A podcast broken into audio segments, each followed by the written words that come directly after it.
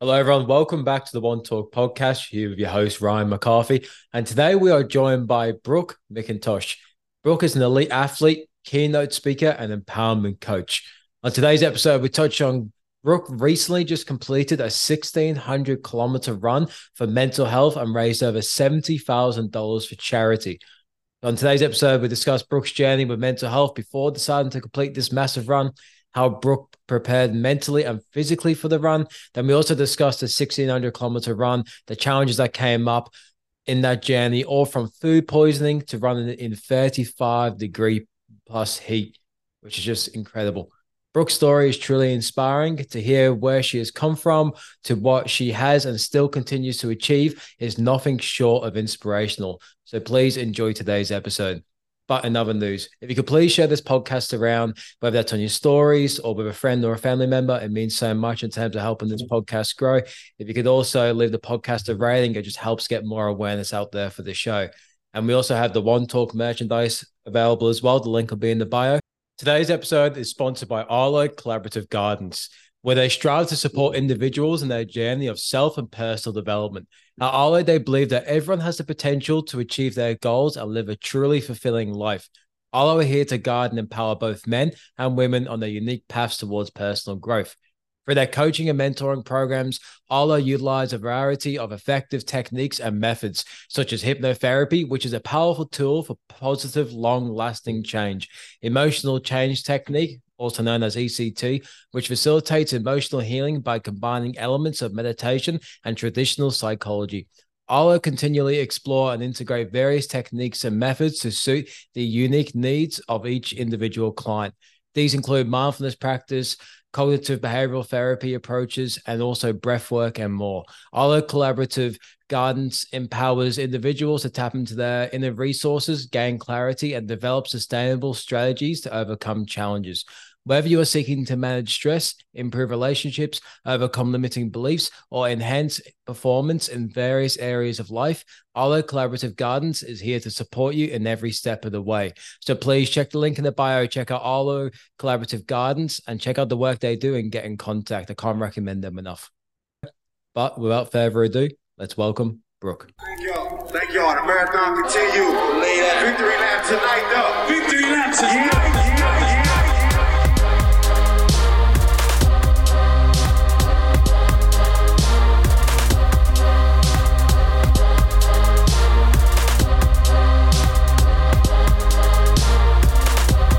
Welcome to the One Talk Podcast with Ryan McCarthy. The marathon continues. That's what you would say. say, say,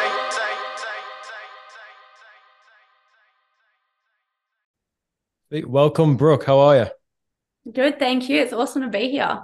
Oh, it's awesome to have you on. I um first found you on Instagram. I think it was maybe day 15, somewhere along the middle of your journey and it just popped up on my Instagram as seeing someone running 1600 kilometers for mental health. And I want to put that in perspective for the listeners here that may be listening to this on the global scale. So originally ran from Karratha to Perth. And in comparison, that's Madrid to Amsterdam in European terms. And also, the whole of Italy is only 1,200 kilometers long. So you ran more than the whole of Italy. So just as a comparison, it just shows like how big of an achievement and how big of a thing you actually did. That's awesome. I didn't even know it was that length. To me, it's just top to bottom of Australia, but that's awesome. Italy too. yeah, because Italy's 1,200 kilometers and you did 16. So yeah, that's unreal. That's dope. That's dope. Yeah. And like going into yourself and your story and your journey, like running 1600 kilometers, especially for a purpose of mental health, I'd love to understand a bit of the why behind we get into the run. Like, what's the purpose behind wanting to do something that's so challenging, but also so rewarding? Um, well, yeah, definitely. Like it was to raise awareness for mental health, right? So I myself have suffered my own mental health journey from when I was a young age, um, anorexia, depression, eating disorders, um, anxiety, all of that. And then again, when I turned into the FIFO life, but to me, it wasn't until my life flashed before my eyes in August 2022 when I was heading somewhere I shouldn't have been heading. I was putting everyone else before me. Um, and my mental health was at an all time low in that point of my life. Um, I was contemplating suicide. I was contemplating taking my own life. And when my life flashed before my eye and I got hit by a semi trailer. Um, it was in that moment when I was lying on the hospital bed that I was just like, holy moly, like it's not that I don't want to be here. It's just I wanted to be found. Mm. And lying on that hospital bed, I was like, well, if that's me and this is my second chance at life, what can I bring to the table? What impact do I actually want to make while I still have time? And that's how this whole run come about was the impact that I wanted to create through this run was to ignite the nation, to ignite people to speak up about their mental health because it isn't weak to speak. And if you just put your hand up a little bit more, then the help will come and the help is there. Um, so it was, yeah, my second chance. And this is my second chance at life. So we're doing it. Yeah, that's that's incredible that you survived that. I'm glad you did and was able to end up doing what you did and continue to do as well. Because it's such an inspiration for so many people. And like like you said before about speaking up, it's so important because even for myself, the best thing I ever did was just open up and communicate to people. Because it's rather that they were able to give me advice or strategies, or I was able to understand myself more because I was actually getting things out of my head. You feel Absolutely. like you related with that too? Yeah. And it just makes you realize that you're not alone in your struggles. And if you get to help someone else, how good does it feel when you help someone and then giving someone that permission slip to be able to help you in return? Yeah. It's kind of just like a win win situation, too. But we need to normalize these conversations. Yeah, 100%. Because when you got hit by a semi truck, like when you did you end up being in a coma or did you end up passing out? Like what happened in that situation? Yeah, so I was driving along the highway. I was going 100 k's an hour, and I went to I missed the turn, so I went to go correct myself. Looked to my left, and then I forgot to look back to the right, and I smashed into a concrete bollard. So I was spinning around, and then the truck come out of nowhere and hit me at 100 k's an hour as well. So it was just like a double hit. Mm. Um, and thankfully, I just had some guardian angels watching over me that day. Someone, um, and I literally just rolled, hopped out of the car like nothing had happened. I ran over to the truck driver to make sure he was okay. I ran over to the other cars that stopped to make sure everyone else was okay. And yeah, like physically, I was all good. I went away to the hospital in an ambulance just to get checked over and okay. And then two hours later, I walked out and I had like a tiny scar on my arm. No one else was injured. So for me, that was just like a massive sign of wake up, do something, create that impact, and to have no one injured in that car accident, like I just thank my lucky stars every day that I'm still here and that everyone else is still here as well. Yeah, well, guardian angel for sure. Yeah. yeah. When you're in the hospital, did you like when the shock wore off and you said that you knew you had to fulfill this purpose? Was it like a deep knowing straight away? Like you just felt it within you? Absolutely. And it's something that I feel like I've felt inside of me for so long. And like I said, um, in that moment, it hit me. It wasn't that I didn't want to leave this earth because it wasn't that I wanted to leave the earth. And when I was contemplating taking my own life, there was always something inside of me that just said, no, just hold on, just one more, just one more day.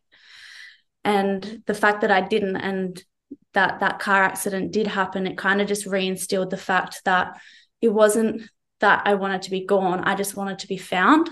Mm. And it was lying on the hospital bed that I was like, you know what you want to do, you know what impact you want to make. So go out and do it. But before, I just never had the confidence. I never had the resilience to speak up, to seek the support, to be like, I want to do big stuff. I want to raise awareness of mental health because I didn't have confidence within myself to go after all my dreams in life. Yeah, um, one important thing you touched on there that I think the listeners could take away from is how you said one more day, showing up for one more day. Because I relate with that heaps. Like when I was going through my struggles, when I overcame addiction, the one thing I told myself every day is just make it till tomorrow, make it till tomorrow. And I think by having that mindset, it gives you more hope and it gives you more feeling that you have opportunities arising because you know that the next day is coming. Absolutely. And realizing that it may just be a bad day, it's not a bad life. If you take all your amazing moments out there, combine them with your bad days, I'm sure they're going to outweigh it. And if you just hold on for just one more day, a brighter day will come. And mm. that's the mantra that got me through the run as well is I never looked at the 1600 Ks as that. I looked at it as in just one more day, just one more step, just one more breath, and anything else is possible. Mm, and especially because you said that you worked in the mines as well. And probably about a year ago, I had a guy on the podcast as well who worked in the mines and ended up creating a clothing brand for mental health to try and push more awareness because of the things that he saw within the minds of people struggling with mental health. And to see someone like yourself and to see someone like Cam who is on as well to push the message to the people in there because there's a lot of isolation going into the mind. There's a lot of um, like substance abuse or disassociation or a lot of loneliness as well that can feed into mental health. So to see someone like yourself get after and be that inspiration for people that because you was in the same situation as the people that are in it now, it's inspiring for them to see you do what you do. Yeah, absolutely. And my time on the mines, I would wake up every morning and be like, what intention, what purpose can I bring to this job? Like, I was a trade assistant, I was a truck driver working in the workshops and amongst all the guys. So every single day I'd wake up and set the intention to hold at least one conversation with a guy on site or with a female on site, whoever it was, around their mental health and actually generally sit with them and ask them, how are they doing? How is your family doing? Just to make them feel seen and heard because it is so isolating up there. And when the incident involved with the truck, I was like, I'm just talking to one person a day. How can I make this bigger? How can I have that bigger impact on everyone? So I was like, let's go. let's go, Tom. yeah. Yeah. So after, oh, sorry, keep going. And I can definitely say, hand on heart, it's achieved that. Like, I got all the workers talking. I got a lot of people talking and following along on social media, sparking conversations in the generation that I didn't even think that it would hit, as in like 70, 80 year olds. And then also seven and eight years old were following along the journey too. So, yeah, such a broad demographic. Yeah, for sure. Yeah. When you had like that deep knowing in the hospital, like what was some of the first steps you started to take to start aligning yourself towards that purpose or towards that mission? Yeah, so I knew that that's what I wanted to do, and then I went back to site probably about a month later. Um, and I was just lying in my camp bed on site, and I was just like, "Girl, come on!" It was like three o'clock in the morning. Hadn't slept all night because I was just like just building up the courage to send a text message to a friend. And then I did, and I sent a text message to my brother, and I also sent a text message to a really close friend and said, Hey, I've got this goal. I need some help. I need some support. Now, my brother didn't believe in me at first. He's shown a little bit of support, but not too much. But because I reached out to another friend who was who is a physio, a really well-known physio, he helped me through.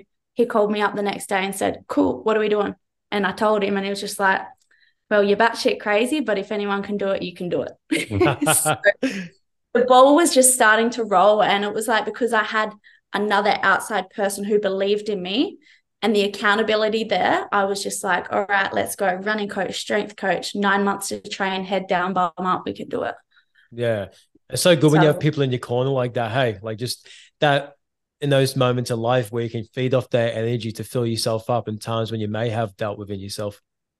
Yeah. And it's just knowing that, like, you may have this dream, but if you share it with one other person, all it takes is one other person to have like a little bit of belief in you. And then you may just show up even more every single day and be like, okay, well, I believe in me, but someone else does. So let's just keep going and see how far we can take this. Yeah. And then when you put out to the universe like that, it starts to feel real. yeah. Yeah, it does. yeah. You're so holding like, like, am I actually doing this? And it's like, yeah, you're actually doing it. Like halfway through the run, I was just like, still, am I actually doing this? Yeah. I try to have realizations halfway through it. Yeah. And I guess I want to touch on that part as well is that a lot of the time people try put it out there, right? And if I had have just put this dream, this vision of mine out to my family, it wouldn't have been achieved because they didn't have the belief in me. And I don't hold any judgment or grudges against that, but that's their limitations. And the only limitations we have in life are the ones that we place on ourselves.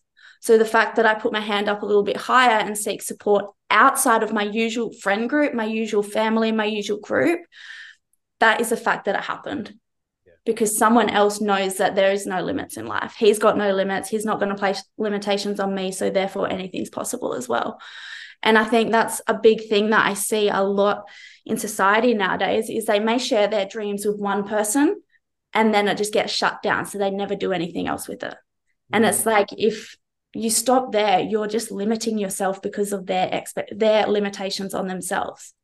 So I always say now, just be careful who you share your dreams with. Yeah, and be careful who you actually listen to when you do share them too, because like I've worked with um, teenagers and young adults the last couple of years in mental health and as a case manager. And one thing that's very relevant in that line of work is that they've heard someone else's projections of their own insecurities pushed onto them and they actually believe that within themselves like that's who they are that's their limitations or they can't reach and achieve that. But then when you start getting around more open-minded people that believe in you and can actually push you and get you to those next stages of life like you said that's when you can actually start putting the action plans and achieving those things. But it's not listening to the initial person that put you down. It's just keep putting yourself out there until you find the right people. Absolutely. Yeah and just keep going after it yeah. And like when you was 1600, was that the first number that came to your head when you wanted to do this run, or were you battling between different numbers or different distances? Yeah, that was the first number. So I was like, well, if I'm going to do it, well, I may as well go from top of WA to bottom of WA. Like, I'm not going to do 500, I'm not going to do 600. I'll just go the whole whammy 16. Yeah, may as well do it. like, if I'm going to do it, I'm going to do it big and I'm going to do it right. yeah. And at yeah. that at that point, what was your furthest run at that point when you made that decision? What was my further furthest run? Yeah, at that stage when you made the decision to run 1600 kilometers. Um, 10 Ks, and that was like five years ago. I love that. That's so good. Yeah. So I went from running, yeah, 10 Ks, which was just like a massive stretch for me then, to being like, all right, training begins, nine months, let's go. Mm. And like, did you feel like you were the person already who was about to go and comp- complete that? Or did you feel like along the way you started to find the person there's actually the journey to get there, getting to day one, you became the person that had the belief to do it? Feel like the belief was at day one or was that day one of the race or the run? Uh, the belief was at day one when I set the intention. Yeah. I'm the kind of person that if I set the intention and it's true to me, I'll do it no, no matter what it is. And this is a massive part post run that actually re- really reinstilled the fact. And it reinst- and it also showed me why my brother actually didn't believe in me at the start of the run. And it was because he didn't have the belief there because I never had actually accomplished something. I never stayed true to who I was. I always dabbled and I always dabbled in, in these things like, I'm going to do this, I'm going to do that but I was doing those things to seek validation from the outside. I was doing them those things to seek love from and acceptance from other people. But with this run, I knew that I have gotten to a stage in life where I wholeheartedly love myself. I wholeheartedly accept myself, and I didn't need any validation from anyone else. And that this run was all about raising awareness for mental health. And it was because it's my dream in life, it's no one else's dream and it's my purpose in life. I'm not trying to compete with anyone else. I'm not trying to seek that validation or the love from the outside. Like this is my true purpose and it was coming from my heart. And that's what kept me going every single day. And there was no days that I ever had doubt in my mind because I know that I was a person who was meant to complete it. Epic. Because like when we try and find validation from other people, we don't find the fulfillment that we're truly looking for nah. And you're so easy to give up because it's just like, oh, what's the point? Oh, adversity strikes. I got an injury. Oh, I got food poisoning. Um, the weather was crap. Whatever it is, you find any excuse under the sun to back out. And that's what my brother said to me after the run was, I knew you were going to do the training, but I thought you would come up alongside an injury or any kind of adversity and then you'd fold and you'll use that adversity as your hardship in life as your reason why you never accomplished the run. Mm. And it kind of just landed massively with me as to where I've used excuses to not accomplish something before. Yeah. But the reason I accomplished it is because it's my dream. It's no one else's. Yeah, 100%. And like, did you say you had nine months to prepare for this run? Yeah. Yeah. So within that nine months, like, what was your training preparation? What did the day to day look like for you? Um, so quickly talking about beliefs as well, nine months, I had my running coach doubting me. And I had to pull her up and be like, actually, you're either in or you're out because it's happening regardless. Yeah. So, and to have to pull someone up who's like supposed to be supporting us along the way as well, she was like, oh, this girl means business. And I'm like, yeah, we're going, we're doing it. Yeah. So the nine months looked like, um, yeah, you can imagine early morning wake ups, hitting the pavement. It was like 40 hours a week. I had to build up to 190K run weeks. And then that was thrown in with three strength sessions, four recovery sessions, multiple chiro appointments, and so much consumption of food. Need that energy. Like I was just eating and eating and eating. so I was gonna say, with that much running and cardio, I can just imagine like how many calories you're burning, like from a physical sense, but a mental sense as well. And combine those two together, like you'd be burning so many calories.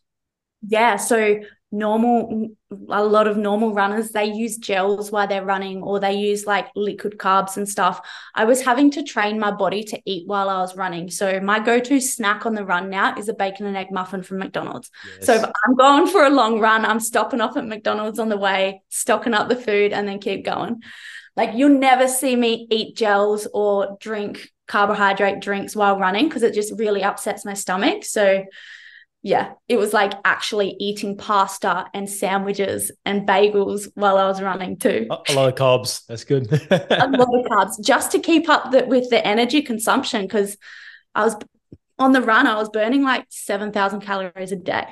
Yeah, well. So it was just eat, run, eat, run, sleep. and was your liquids only water as well for the preparation? Yeah. So because I trained my body with just water, a little bit of Powerade here and there, oh, and good old chalky milk too. Chalky milk is a runner's favorite, I feel. Yeah. With a little bit of salt to enhance the flavors a bit more. Goes down a treat. Um, but yeah, it was pretty much just water and a little bit of Powerade, but mainly just food, food sources while I was running. Yeah. That's perfect. Talking about chalky milk quickly on Sunday because I've been on like a calorie deficit and um, I'm in like a weight cut phase. I had a chalky milk on Sunday for the first time in six months. And it was literally just like heaven on my lips. I was like, I need this more. it's way oh, too good. Treat. yeah, one hundred percent. So good. So on the on the path to getting to day one of this race, like what's it looking like getting sponsors, getting people on board, getting people around you? Like what does that look like? Well, because it's never really been done before and I've never seen it being done before. A lot of other people have never really seen it being done before. And there was not a lot of belief there in the beginning. Yeah. It was hard. Super, super hard. So I'm super grateful that I had my four major sponsors come on board and they donated the car, the caravan, fuel vouchers, which was just like a massive help. Um, and then I had WebDrill donate $10,000 as well. But apart from that, like it was super hard because they everyone just looked at me and they were just like, yeah, she's a chick, she's gonna try attempt it, and there wasn't much belief there. Do you feel like that fueled you as well, though? Like if people doubted you, did that fuel you at all, or did it put you down? It didn't. It definitely didn't put me down, but it was just like, oh yeah, whatever. See who comes after the run. See who comes during the run and actually realizes, shit, this girl's legit. Mm. And it took me um like my brother still didn't believe when I was like 500 Ks down. He thought I was going to pull out. My dad, it took me to run a thousand Ks for my dad to actually believe in me and be like, oh my God, my baby girl's going to finish this. What is happening? Yeah, well. so, like when I say the family wasn't there throughout the um, training phase, like, yeah, they were there the best that they could, but the support wasn't there. So I just had to reach out to the people who actually did believe in me. And the very few of those people, yeah, they were there for me every step of the way. But apart from that and gathering it, it was super hard. And then on the run itself, the support that come out from there, that was insane. Mm, that's why it's so important to have such self belief in yourself that you know you're going to execute any goals that you have. And, you Absolutely. Know, yeah. And you're the first person that you're going to um, quit on in life. And it's like, if you're going to quit on yourself, how can anyone else take you seriously? Yeah. That's it. You got to prove it to yourself. Hey. Yeah. Yeah. And I definitely think if you're out there to prove it to the outside world, if you're out there to seek validation, it's one, it's not going to feel as great. Two, you're going to struggle a hell of a lot harder. And you're also going to question your own ability too. Yeah, it's so true because like you probably know as being a coach as well, but in, in all line of work, like when you motivate people, you end up finding it within them or how why they want to do it for themselves, and you find those triggers within them, and that's what really inspires the change and inspires the action and inspires the belief. It all has to come within your own self. Absolutely, change is from within, and then it just ripples out for sure. Yeah. Moving on to day one, what was the morning like? Could you walk me through like the wake up and what day one looked like? Because I saw it was 37 degrees, which is hectic for a first day run. Let me just say, I cooked day one. I absolutely cooked it. I blew it. All my training, everything that I knew that I trained my body for just went out the window. Mm. And day one was the worst possible day. Yeah. yeah. Like the adrenaline, the excitement towards the run, it was all there. Um, I did a talk. I had a lot of people run with me for the start of the run as well. And just all the hype and the adrenaline, it just made me forget about everything that I was doing in training, right? So yeah, we get out there. We started the run officially at about 8:30, which is a late start, especially when that day was like 39 degrees. And my nutrition just suffered. So I'm all about laying the foundations right. And that day I just cooked the foundations. I went straight to the Freddo frogs. I went straight to the sugars and the lollies at like 10 Ks in instead of laying the foundations with a solid meal with my bacon and eggs or my bagels. I just went straight for the sugars. And yeah, because it was so hot as well, it was just a torture day. yeah, especially for the first one because 39 degrees is bloody stinking hot. Absolutely. And because I had people running with me as well, and then they only ran as far as they could, which is amazing. And then they would drop off, and then I'll just be like, oh my God, I've still got 40 Ks to go. I've still got 30 Ks to go. And then battling the heat and the heat off the ground as well um, would just be like radiating up. And I just got so sunburnt that day as well. So the days afterwards, it was just like slip, slop, slap, t shirts on, like just doing whatever it took. And I knew it was going to get ugly. Like my running coach was saying to me, like, it's going to get ugly out there. You're just going to do whatever it takes to get by. And I knew that, but I didn't know it was going to get that ugly on day one. yeah. did you have like thoughts coming up? Like, I've got another 30 days of this. And if you did, how did you overcome them? Or were those thoughts more motivating? You find? I was just laughing. Yeah. I was just laughing. I was like, what am I even doing? Like, this is crazy, but whatever. Just have fun. You got to do it. You're going to finish it anyway. Just keep going. Just one more is exactly yeah. what I just kept saying. I was like, just one more. So, one more yeah. day. one more day. I was like, you know what? My biggest thing in life is I'm not going to trade. I'm not like taking advice from people who I wouldn't trade places with. I'm not really going to do that. So I'm like, I'm out here. I'm a chick just giving it a red hot crack out here. If people want to judge it, they can judge it, whatever. But I'm going to do whatever it takes to get over this finish line. Yeah. And that's exactly what I just had to do from day one. It was just like, it just got ugly real fast. Yeah. Straight into it. Straight into it. I was like, no filter. Let's show up. yeah, in the deep end, you find out that you'll swim. yeah, exactly. Did were you playing any like mind games with yourself? Because I know when I go for runs, what I do in my own mind is the next light pole, the next lamppost, the next lamppost, the next lamppost. Obviously, going from Karratha to Perth, there's probably not many lampposts on that road. Was like the next shrub, the next shrub. um, well, I actually didn't run with any headphones and stuff as well for the whole run. So that was just another mental challenge. But for me, I was like, oh, what's I was seeking curiosity. I was like, oh, what's coming up for me? Like, what's this mean? Like, where's hurting in my body? Like, what's it trying to tell me and stuff? But like a little fun game that I kept playing as well was like I would just give out as many waves as I could.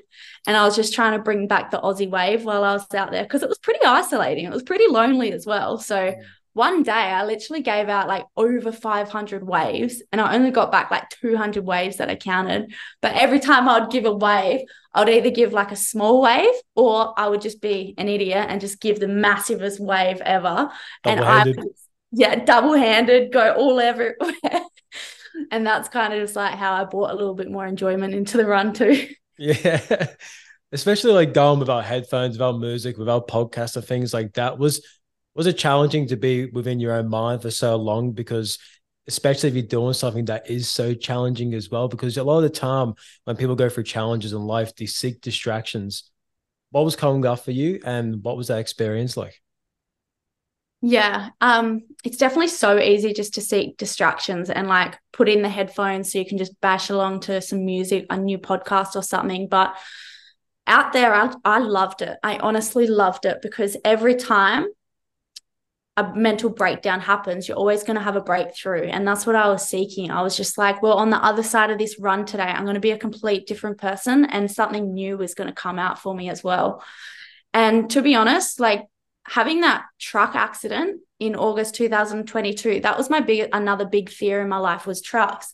And by day three, because I had no escape, I couldn't escape the trucks out there.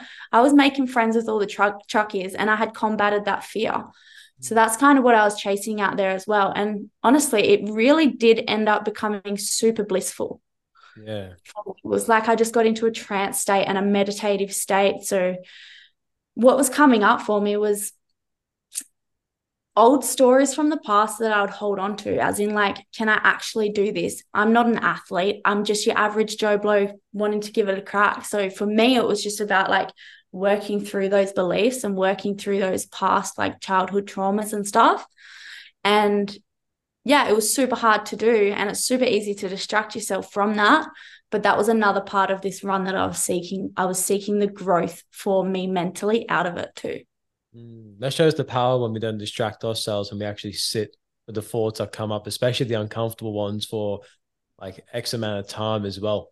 You know, that's why I like to practice solitude, those practice being in silence, because I really want to connect with those thoughts that come up to make sure that I am facing them head on and I am understanding them and I am being curious and asking myself questions just to see where they even stem from in the first place. And I can imagine that had a massive impact on your life by the end of it. Absolutely. And we're so quick to seek from the outside world and we're so quick to learn from the outside world as well, which is so great. We want to continue our growth. We want to continue educating ourselves and everything. But if you actually just allow yourself to sit in solitude, so many answers are within us. And the answers that are within us are for us as well. And they'll just make so much more sense to our current situation, to where we want to go. And instead of seeking it all from the outside because the outside's noisy. It's like sometimes if you just learn to connect back to yourself, it becomes so much more easier and you become so much more blissful and joyful and like just one in life. Mm. The more curiosity you have within your own mind, the more answers you get for unanswered emotions and thoughts. Mm, 100%. Yeah, because if we start looking more within, we actually get the answers we're truly looking for it may not come straight away. It may take a couple of hours, a couple of days, a couple of weeks. But if you really do sit in solitude or you go for a run with our headphones and you really be with your thoughts, you'd be surprised with what actually comes up and what you actually face and overcome. And then they land a hell of a lot more truer as well. Instead of someone else trying to tell you it, you're like, oh, I knew that all along. So yeah, when I brush it off. Yeah. And when I say for me, like I knew I wanted to do something big like this all along, 13 year old knew me knew that I wanted to do something like this. But because I was seeking everything from the outside, I was just like putting everything over my truest, authentic self. And just, it's like this whole journey has been all about dusting off the cobwebs to become the person that I knew wholeheartedly inside was in there. But it was just like peeling back all the layers of what I thought or who I thought I had to be. Mm. Along the run, did you reflect back on your 13 year old self and have conversations with her? Absolutely. Yeah. And every day it was like I was visualizing myself holding, like picking her up and just holding her, giving her the love, the attention that she deeply desired back then that she never received. So there was a lot of reparenting. And even to this day, I still reparent myself every day. Yeah, it's important mm. because then you realize you're you're the other person that you needed back then. Yeah, and I feel like that's a big thing is that like why we can never go back and change the past. We don't have to hold resentment or anger towards it either because we can't change it. It is what it is and our parent our parents and everyone around us is always just doing the best that they know. But now we know better, we get to do better as well. So now I get to show her the love that she actually wanted. I get to be the person that she needed in her life too. Mm, that's such an impactful statement there. You know, like everyone was just doing the best they can with the information they had at the time. And once you understand that, you're really able to accept and let go of a lot of resentment or hate that you have to anyone or anything in the past. Your relationships change. And what do they say? If you want to change someone else, change yourself first. Mm. And you see all the changes. And yeah, like with the run, that's just what it has happened, was it has done to me. And it has changed my relationship with my brother. It has changed my relationship with my father. And without the run, it wouldn't be there. Hmm. Yeah, and she's also showing that gratitude as well to yourself for doing the work, which then built all these foundations around you from that. Mm. Yeah, yeah, and the foundations are so important. Yeah, definitely.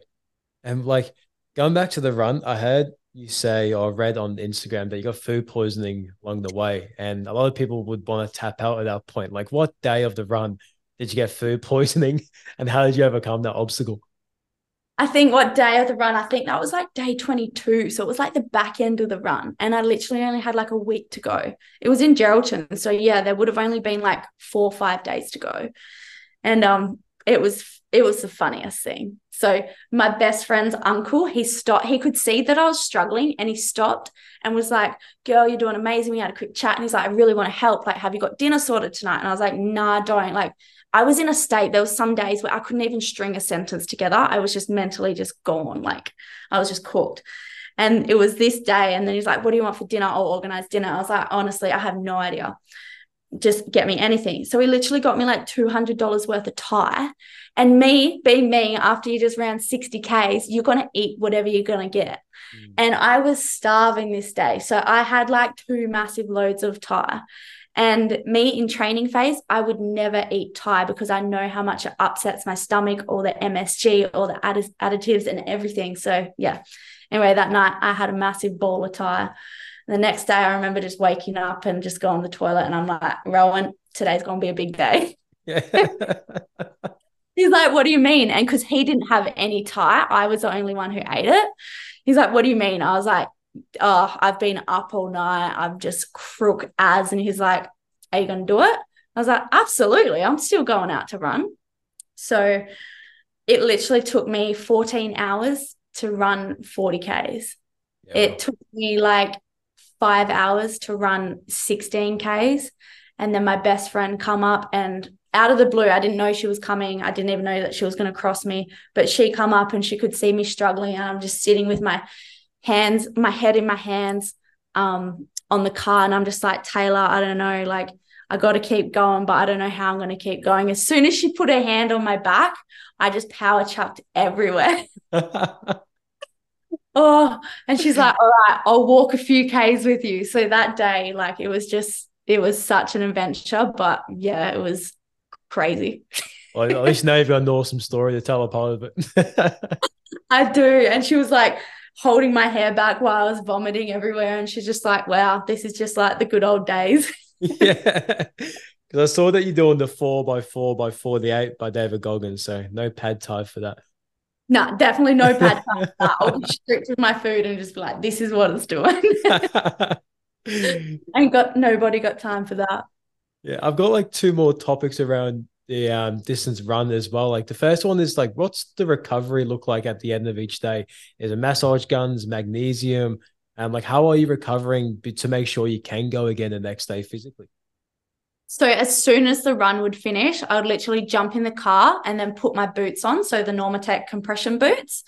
Um, and wherever we could, would always jump in an ice bath as well. So we we're kind of having ice baths like every three or four days, depending on the location that we're at, purely because it's so like Western Australia is so vast. The nearest town is like 400 Ks away. So we couldn't always stop in and get ice. So Normatec boots was definitely my savior out there. And then I was also just literally glad wrapping my knees with Voltaren and elevating them on the caravan yeah. and head in bed like that. Lots and lots of magnesium. Um, I only had to have Nurofen one night because I was in so much pain which was pretty good, top effort. And then, yeah, that that was pretty much recovery. Like I was uh, pretty bad out there for my recovery process. yeah, but you did it. but I did it. Came back in one piece. So that's the main thing. Exactly. And recovery post run has just been going amazing. Like the body's just held up really, really well. So, so well that I ran a marathon three weeks later. Yeah. Well. Yeah. It's epic. So it's, mm-hmm. it's so cool just to hear someone getting after it and just taking the action. I feel like that's a big missing piece with um I'm very passionate about mental health. It's a big it holds a big place in my heart. But in the world, there's so much awareness, but it feels like people get lost between the alignment between awareness and action. It's really cool to see you still show up and put in the action and be an example of that. Absolutely. And it's like, well, what's the awareness without action, right? Like you said, there's so many people raising awareness or there's so many people talking about it, but I'm all about values and I'm all about embodiment. And it's like, well, how are you embodying that in your every single day life? Or are you just showing up because it's hashtag cool to talk about or it's going to get you a little bit of exposure and stuff? And for me, I embody it every single day with the acts that I do, the values that I live, and how I want to be seen, how I want to be seen, but how I show up authentically, authentically as well. Mm. And it's it's a part of my life. Yeah, that's it. it. Becomes a part of your identity. It is. It's my identity for sure. So, yeah, yeah it's massive. It, mental health will always hold a massive place in my heart. And when you've experienced it from when you've experienced it yourself, and you've lost friends to suicide, it's um yeah, it's just really freaking hard hitting, knowing that yeah. a lot of other people out there do suffer too. Yeah, one hundred percent. And then when the, when you hold that so close to your heart, it also is something that inspires you to keep making change and to keep making the impact. And I reflecting back on your mind days as well, when you said you woke up in the morning to have the intention to try and change one person's day and make one person smile. Like little things like that mean so much into this world. And what I've noticed is that the more that you become yourself, your truest, authentic self, the more that you allow yourself the permission to radiate your light, the more hope you give to other people too.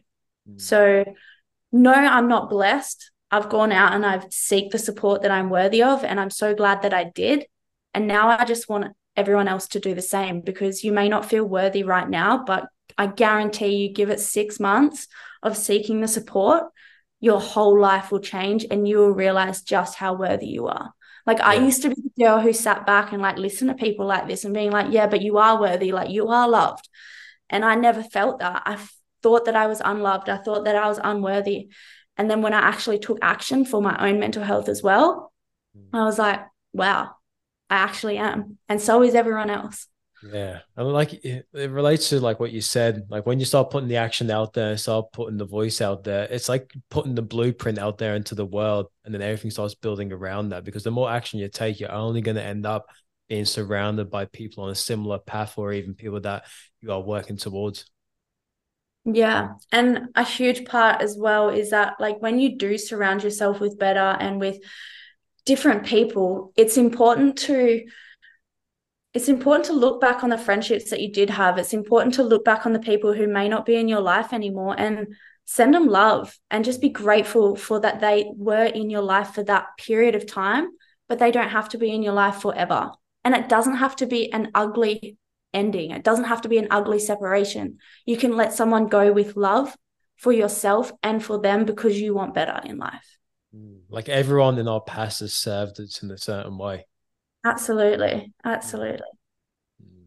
And one more topic around your run sleep. How many hours of sleep were you getting in the night usually? Oh, I can sleep anywhere. So, I was, um, so I was getting anywhere from seven to nine hours of sleep a night sometimes. That's really good.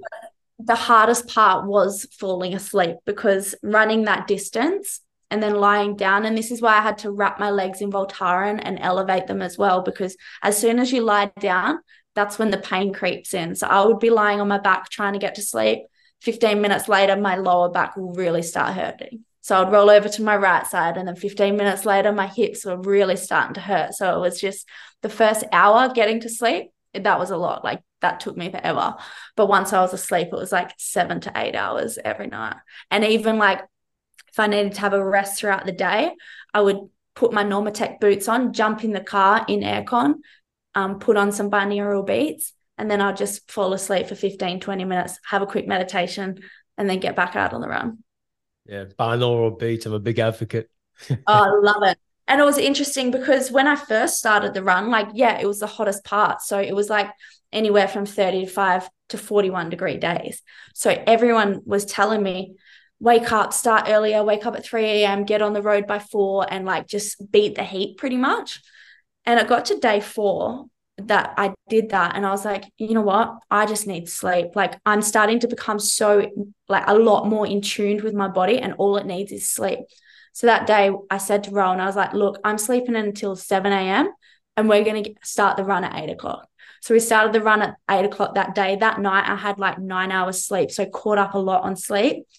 And then the next day when I went out for my run, not only did I run in a record time, I ran 10Ks extra and finish the day from eight till four. So I was like, sleep is important, guys. I need Yeah. my sleep. That's good. Listen to the body. Sometimes we have to throw the schedule out and truly listen to ourselves to get past that finish line. Absolutely. And I was just like, nah, no more waking up at 3 a.m. for me. I'm waking up at seven. We'll get the road and we'll get it done regardless. Did you have to like strap up your ankles and your knees? Did you do any like tape and things like that? Or No, so I only had to strap strap up my quad for one day because it literally felt like my quad was hanging off the muscle and it was just causing me so much pain. So we strapped it up, off I went, and then the strapping come undone. So the next day I was like, let's just strap it up again. And I strapped it up real good this time. So good that it stayed on all day. And then I was like, well, this is strapped really good. It's feeling really good. I'm going to keep the strapping tape on. So I kept it on for my like while I was sleeping at nighttime. And throughout the night, I just kept waking up because I felt like it was like pulling on my leg hairs or something on the back of my leg. Um, and then the next day, I went out for my run, completed the run again. And for the whole run, for the whole, I did 65 Ks that day. For the whole run, it was just pulling and it was like causing me so much pain. But I was like, nah, you're not taking off your tights. You're not restrapping. You're just going to keep going. And then after that night, um, yeah, that night, I finally took off the strapping tape and I had the biggest cut across the back of my knee because the strapping tape had actually been done so tight that it was cutting into my leg. yeah. Like, you idiot. Live and you learn. yeah. So, yeah. Note to self if you've got strapping tape on, tape it, take it off every night so it doesn't cut off your circulation. yeah. The cool thing about this is like all the challenges that came up, all the lessons that you learned, like maybe some of the mistakes you made along the way, like you've gained so much experience and knowledge within a 30 day period that you're going to take on for the rest of your life. Absolutely. And the biggest thing for me is just the resilience in it all to keep getting up after you're down, keep getting up every single day for just one more. And that if you've got a massive goal, if broken, if you break it down into like the smallest bite sized pieces, anything's possible. Yeah. Yeah. 100%. Could you, could, I, really want to hear the inside of your mind on the last day of the run, last 100 kilometers. All right. Now I'm at the last 50. All right. Now I'm at the last 10. Fuck. I've got one kilometer left. Like, could you talk to me about the experience of knowing that you're coming close to completing this? Yeah. So the second last day was actually a very emotional one. And it was really emotional because obviously, like, all the emotions are coming to the surface, knowing that this run's almost done. And then that day, we miscalculated how much distance I had to do. Hmm. So I thought that day I only had to do 60 Ks. I was like, yeah, she's still on track. She's still on, on track. But we actually had to take another turn because I can't go running on the freeway. Yeah. So the fact that we had to take another turn, I added an extra 15 Ks onto the route. So that day, instead of doing 60 Ks, I actually had to do 70. And yeah, when I had to come to terms with that, that took me forever. And I just got so angry. And I was just like, what even is this? Like, what the hell? I just want to be finished. And um, but it was like on that route. So as we had to take the other turn, on that turn, I ran past this farmhouse and I have never seen something so simple, but yet so profound and so beautiful in my life. It was literally just like a horse ring where they train the horses. And I just remember standing there and this new Miley Cyrus song come on called Used to Be Young. And uh, Rowan drives past and he's playing this song really loud. And I'm just listening to this song and I'm just like, oh my God, this song is just like the theme of my life. It was like just all the lyrics about like who I was, who I was becoming, my party days, my choices I've made in life. I was just standing there reflecting on everything in front of this farmhouse. And to me, that's where I just integrated it all and just like released a whole lot of emotions. And that was on the second last day of the run. I just cried for ages. And then on the last day of the run, it was just like so surreal. It was like an out of body experience. There wasn't too many emotions that come up for me. It was more so bliss and like my time that day as well. I was just speeding through the run that Rowan was messaging me and he's like, You got to slow it down. Sprinting. yeah, he's like, You can't be running that fast. People are getting here at like 2:30. That's the time that you're expected. So you got to slow it down. So the last day was actually really, really enjoyable because I fully slowed it down. I went into Macca's, I sat down there for 45 minutes and had my bacon and egg and a coffee. And then I'm running along the um, beach and he's like, slow it down. There was literally an art exhibition on. So I walked into the art exhibition, walked around there for a little Just exploring. Yeah. Come back out and I'm just yeah. But it was because it was on my home stretch as well, like my training ground. Um, so I was super familiar with that part. And then just running into the crowd, running into everyone at the end, it was just it was yeah like an out of body experience. It was like i was on autopilot just to keep going and just to finish off the mission the run. Yeah. Did you feel like you had any weight drop off your shoulders? Did you feel like a big relief or was it just complete bliss and happiness and just feeling so proud of yourself yeah it was just so much bliss so much happiness i literally felt like i was just like running on a cloud i felt super light um yeah, for sure. And then when I seen, so my nephew was actually meant to be born two weeks before I took off for the run, and I was so excited to be a second auntie, be in the um labor, and like help my sister through that time. But then my nephew was actually not running late. I don't know what the word is. um, my nephew didn't come on time. so he was born two days two days after I left for the run. So as soon as I seen him at the finish line, I was just like, oh my God, like just emotions flooded, like so much more, so much proudness for myself. Everything that I had endured had just flooded over me. And I just remember turning to my dad and I was like, hey, dad, I ran 1600 Ks, boy. no one's doubting you ever again. yeah. He's looking at me like, oh no, she did it. but it was the coolest feeling. Yeah. Hmm. Reflective back on the run, like what's one of the key things that you think you took away from it? Simplicity. Hmm. Yeah simplicity for life in general and we talked about it before connecting back to yourself knowing that you have all the answers inside like stop searching from the outside just sit in solitude. Simplify life. Simplify how we communicate with people. Simplify our materialistic things. Like i look back on the run and honestly no matter how hard it was to show up every single day no matter how hard the day actually was or the challenges and adversities that i faced I was actually the I was my most happiest I've ever been out there mm. because life was so simple and my communication was so simple as well. And I'm like, I literally had not much on that run. And I had Rowan there. I literally just had to strip everything back, especially how I communicated. Because if I didn't communicate my actual needs with him without beating around the bush, without sugarcoating anything, it would have just made it a hell of a lot harder. And it's like, why do we have to do that in life? Why do we need all this materialistic thing to make us happy in life? Why are we searching for so much from the outside world when simplicity is where it's at? Mm. 100%. Because I feel like we can sometimes a lot overcomplicate things.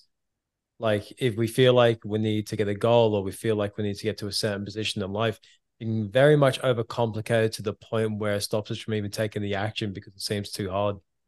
And then you just get stuck in that freeze. And it's like, well, hang on a second. Why are we overthinking this? Why are we overcomplicating this? If I just done that first thing that I thought of, it would have either it would have been done by now and it would have just been a hell of a lot easier as well. Especially how we communicate with people is like what I've come to learn is if I communicate my needs, it's actually doing them a favor because they don't have to guess what's going on inside my head. Like no one's a mind reader.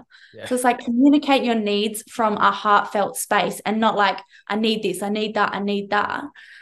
Um, and you actually give them permission to communicate theirs back, but you make your friend's job, you make your family's job, your relationship grow, but you make it a lot easier as well for yourself and for the other person in life just about to say that you make life easy for yourself and everyone around you, which yeah. is exactly what you want because you want everyone in your own life and especially yourself because everything reflects off each other.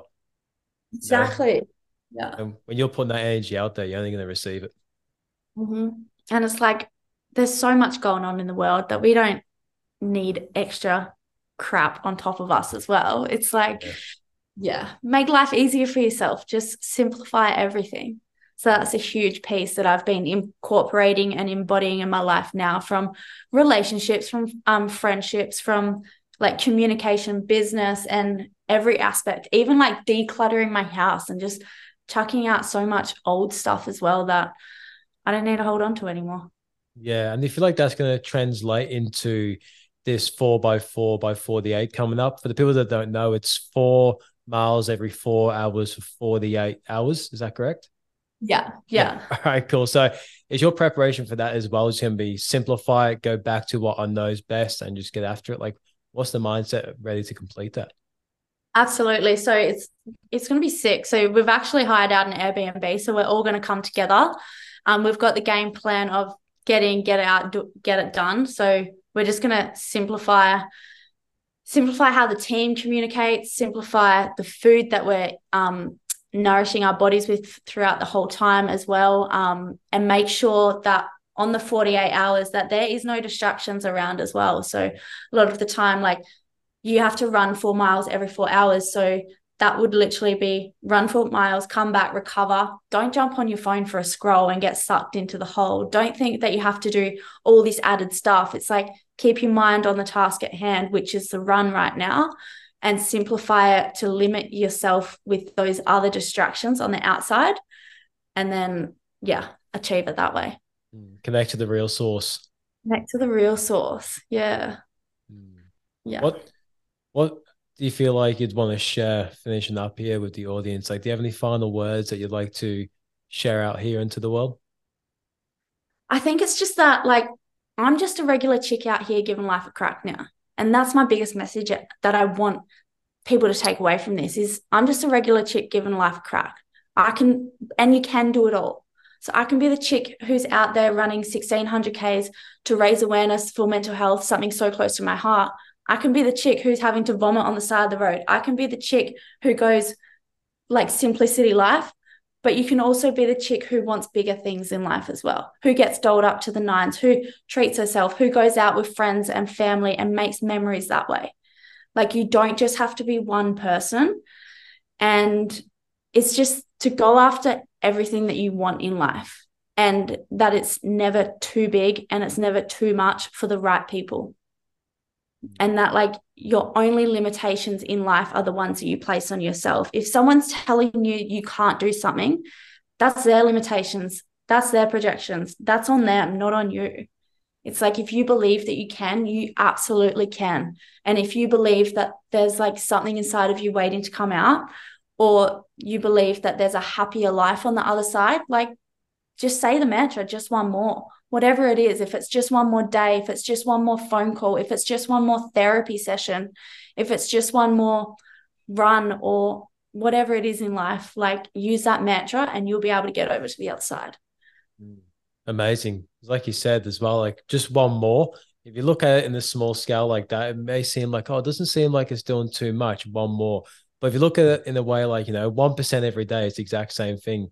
At the mm. end of the calendar year, that's 365% improvement. You know, exactly. so even if you feel like the little things you're doing right now are not working, you got to zoom out and look at it from a bigger picture. Because trust me, you're on the right path, it's eventually going to get you to the destination you want to be at. Yeah, it's like we can zoom out and look at the bigger picture, but don't get trapped on the bigger picture that you don't take action. And it's like, would you rather the pain of inaction or would you rather the pain of action? To me, I'd rather the pain of action right now because I know that um, consistency and being repetitive it's going to add up over time. And people forget the repetitive nature. It's in the repetitive repetitiveness that the foundations build so much stronger. And when your foundations are strong in life, like anything's possible. I say you become unfuckable, but anything's possible. You become unfuckable. I like it. All right, Brooke, I just want to say thank you so much for coming on and also thank you so much for showing up every day for yourself, but also for the world as well and being that inspiration and being that change and inspiring other people to be the change within themselves and their own life. And once again, thanks for coming on and sharing your time with us. No, awesome. Thanks so much for having us on, Ryan. It was a wicked conversation. No worries. Have a good day, guys.